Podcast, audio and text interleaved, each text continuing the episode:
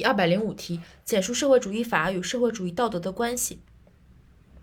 首先是呃一个总括，作为上层建筑重要组成部分的社会主义法与社会主义道德之间具有极其密切的联系，二者相互渗透、相互作用、相互促进。先谈到密切联系，然后相互渗透、作用、促进。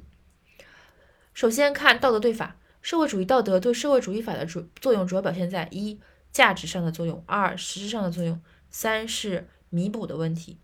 这个对应的前面的就是价值基础和这个社会基础的问题嘛，而这个弥补的问题就是对应的补充，所以这里就只是没有理论基础。首先一，社会主义道德是社会主义法制定制定的价值指导，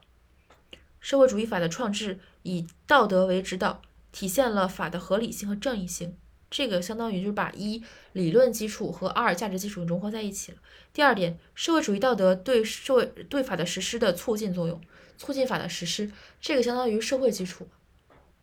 第三点，社会主义道德可以弥补社会主义法在调整社会关系社会关系方面的不足，这是补充的那个作用。然后另外一个方面，社会主义法对社会主义道德建设的作用，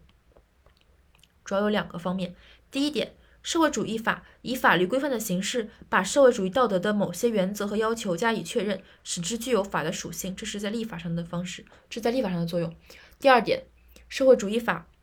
是进行社会主义道德教育的重要方式，就是方式的问题。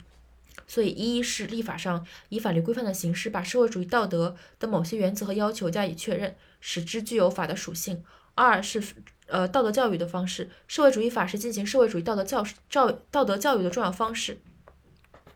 一个总结，总之，社会主义道德是法律的评价标准和推动力量，社会主义法是传播社会主义道德、保障社会主义要求实现的有效手段。社会主义道德是社会主义法律制定的价值指导，对社会主义法的实施具有促促进作用。社会主义道德还可以弥补社会主义法在调整社会关系方面的不足。而社会主义法以法律规范的形式，把社会主义道德的某些原则和要求加以确认，使之具有法的属性。社会主义法是传播社会主义道德和进行社会主义教育的重要方式。